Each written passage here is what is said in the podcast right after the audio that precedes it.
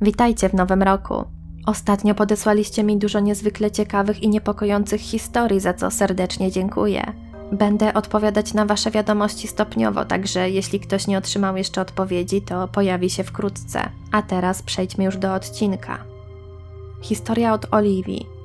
Gdy piszę tę wiadomość, jest kilka godzin przed Nowym Rokiem, więc chciałabym życzyć wszystkim szczęśliwego Nowego Roku. Długo zbierałam się, aby opisać tu swoją historię. W 2024 roku mija 10 lat od tych wydarzeń, więc to chyba dobry moment, aby o nich opowiedzieć. Odkąd pamiętam, mieszkałam z moją prababcią. Była już schorowana, ale mimo to poruszała się o własnych siłach prawie do końca. Jakiś miesiąc przed śmiercią przestała chodzić, a lekarze oznajmili, że to już niedługo i trzeba się żegnać. Babcia miała opiekunkę, ale nie przychodziła do nas codziennie. Jako, że trwały wakacje, a rodzice byli w pracy, to ja musiałam siedzieć w domu i czuwać przy babci, pomagać przy niej i dzwonić do mamy w razie gdyby coś się działo. W tamtym czasie miałam niecałe 13 lat. Pierwsza sytuacja miała miejsce tuż po tym, jak babcia przestała ruszać się z łóżka.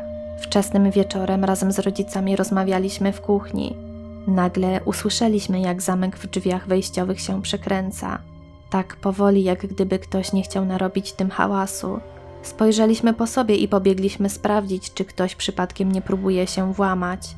Jakież było nasze zdziwienie, gdy okazało się, że zasówka była przekręcona na dwa razy jak zawsze, a za drzwiami nikogo nie było.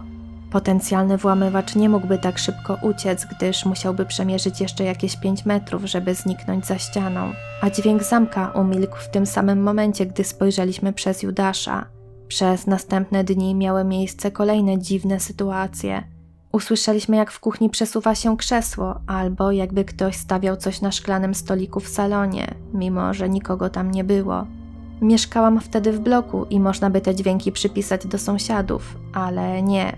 Ściany były grube, a sąsiedzi spokojni. Nie mówiąc już o tym, że z łatwością da się rozpoznać, czy odgłosy dochodzą z własnego mieszkania, czy od sąsiadów za ścianą.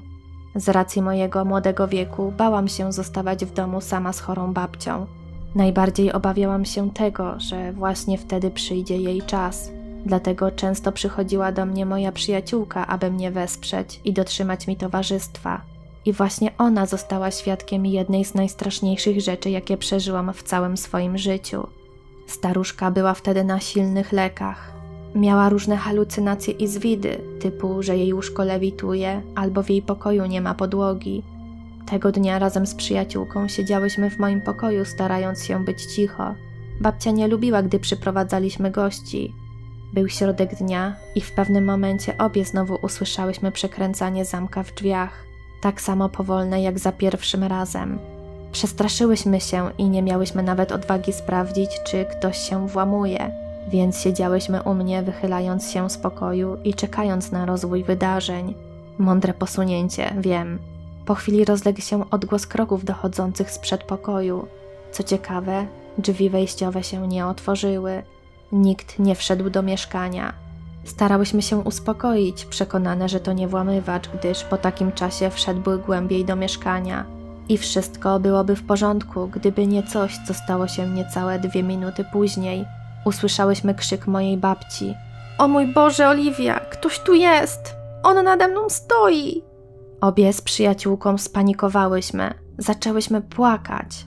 Z mojego pokoju widać było wejścia do wszystkich pomieszczeń, więc niemożliwe było, aby ktoś wszedł przez drzwi wejściowe i przeszedł do pokoju babci niezauważony. Musiałam iść ją uspokoić, ale byłam zbyt przerażona.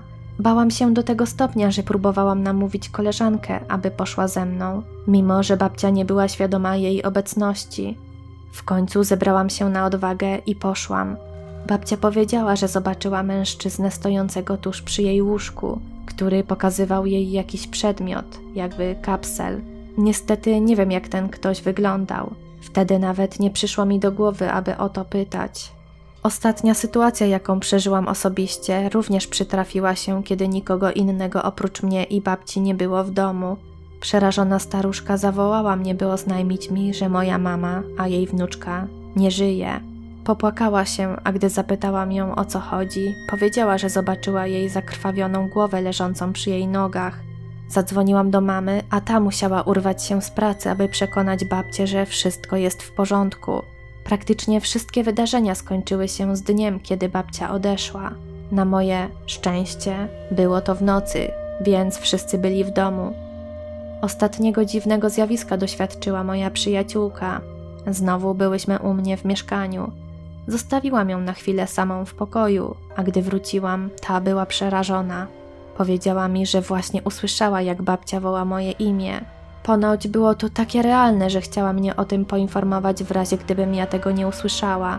Dopiero po chwili zorientowała się, że babcia już przecież nie żyje. To były moje jedyne i mam nadzieję ostatnie takie doświadczenia. W późniejszym czasie wraz z mamą pomyślałyśmy, że to może zmarli bliscy przyszli, aby zabrać moją babcię. W końcu nie starali się nas przestraszyć w sposób, jaki doświadczają tego inni w swoich historiach. Nie mieliśmy koszmarów, nie budziliśmy się w nocy, a przedmioty nie poruszały się na naszych oczach, jakby ten ktoś tylko czekał i starał się nie przeszkadzać. Jest jeszcze coś, co nie do końca uważam za paranormalne i być może jest tylko zwykłym przypadkiem. Gdy babcia jeszcze chodziła, noc w noc wchodząc do toalety, przechadzała się po domu i przykrywała kołdrą wszystkich domowników. Ja podczas snu od zawsze bardzo się wierzgałam, przez co babcia potem narzekała, że leżę cała odkryta, a moją kołdrę musi podnosić z ziemi. Nie powiem, wiele razy budząc się w środku nocy, dostawałam mini zawału, widząc w ciemności pochylającą się nade mną staruszkę. Gdy tylko babcia odeszła, zaczęłam spać spokojniej, a każdego ranka budziłam się przykryta po same uszy. Możliwe, że to ja sama po prostu podświadomie przestałam zrzucać kołdrę na podłogę, albo to babcia nadal mnie odwiedzała i pilnowała, abym nie zmarzła. Historia od Anonima. Chciałabym opowiedzieć moją historię związaną z kartami Tarota.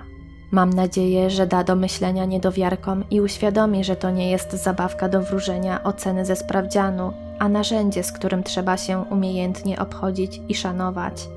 Tarotem zaczęłam interesować się około półtora roku temu, a pół roku później kupiłam własne karty.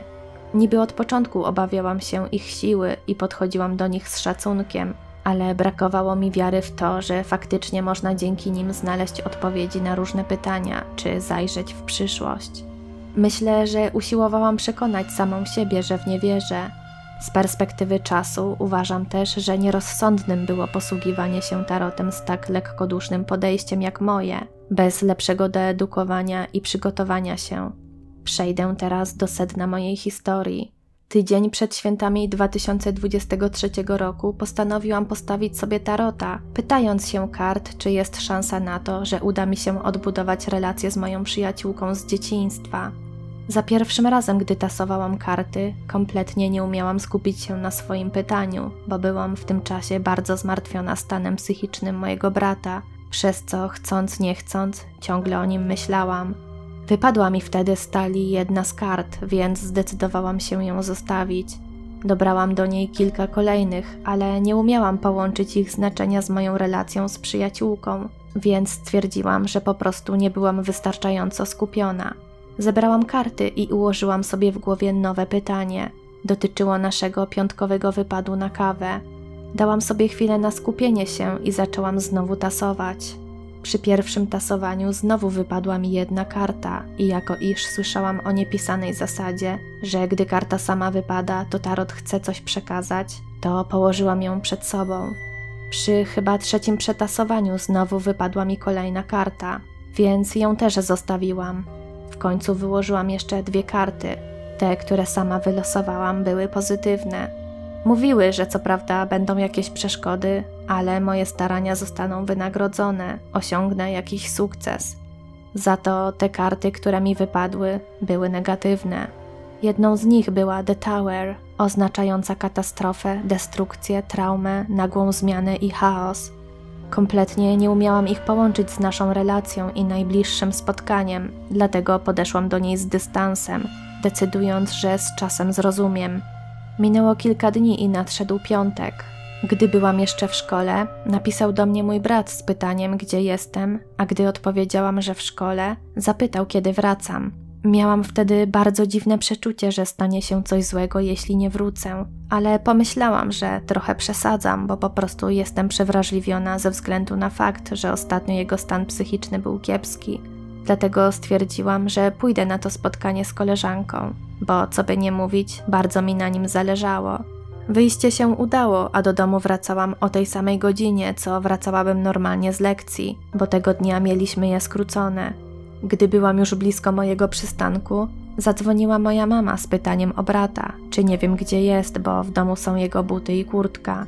Poprosiłabym zadzwoniła do jego znajomej, bo może ona coś wie, więc tak zrobiłam, ale jak się okazało, nie miała z nim kontaktu od dwóch godzin.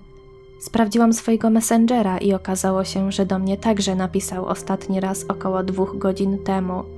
Od razu zaczęłam panikować i dzwonić do mamy, która już nie odebrała. Gdy wysiadłam z autobusu i szłam w kierunku domu płacząc z nerwów, minął mnie ambulans. Wtedy popadłam w totalną panikę i przyspieszyłam.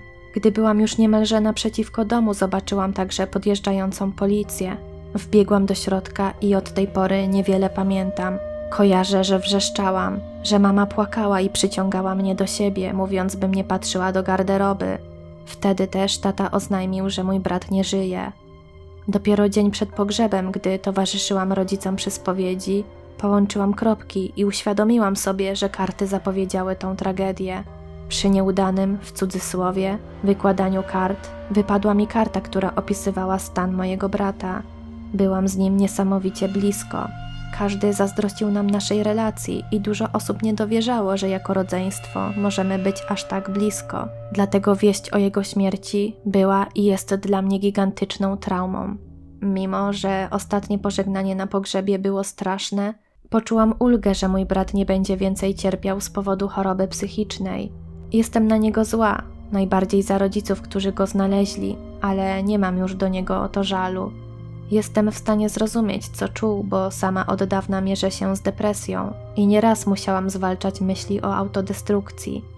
Nie wiem, czy dzięki mojej historii uwierzycie w karty Tarota.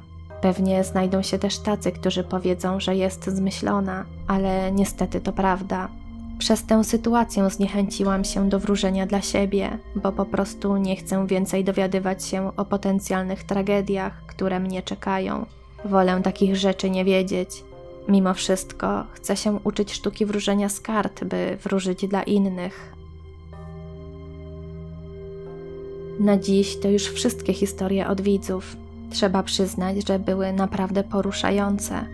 Jeśli odcinek Was zainteresował, to będę wdzięczna za komentarz, łapkę w górę czy subskrypcję. Jeśli słuchacie tego na Spotify, to możecie zostawić ocenę gwiazdkową. Dziękuję. Do usłyszenia w kolejnym odcinku.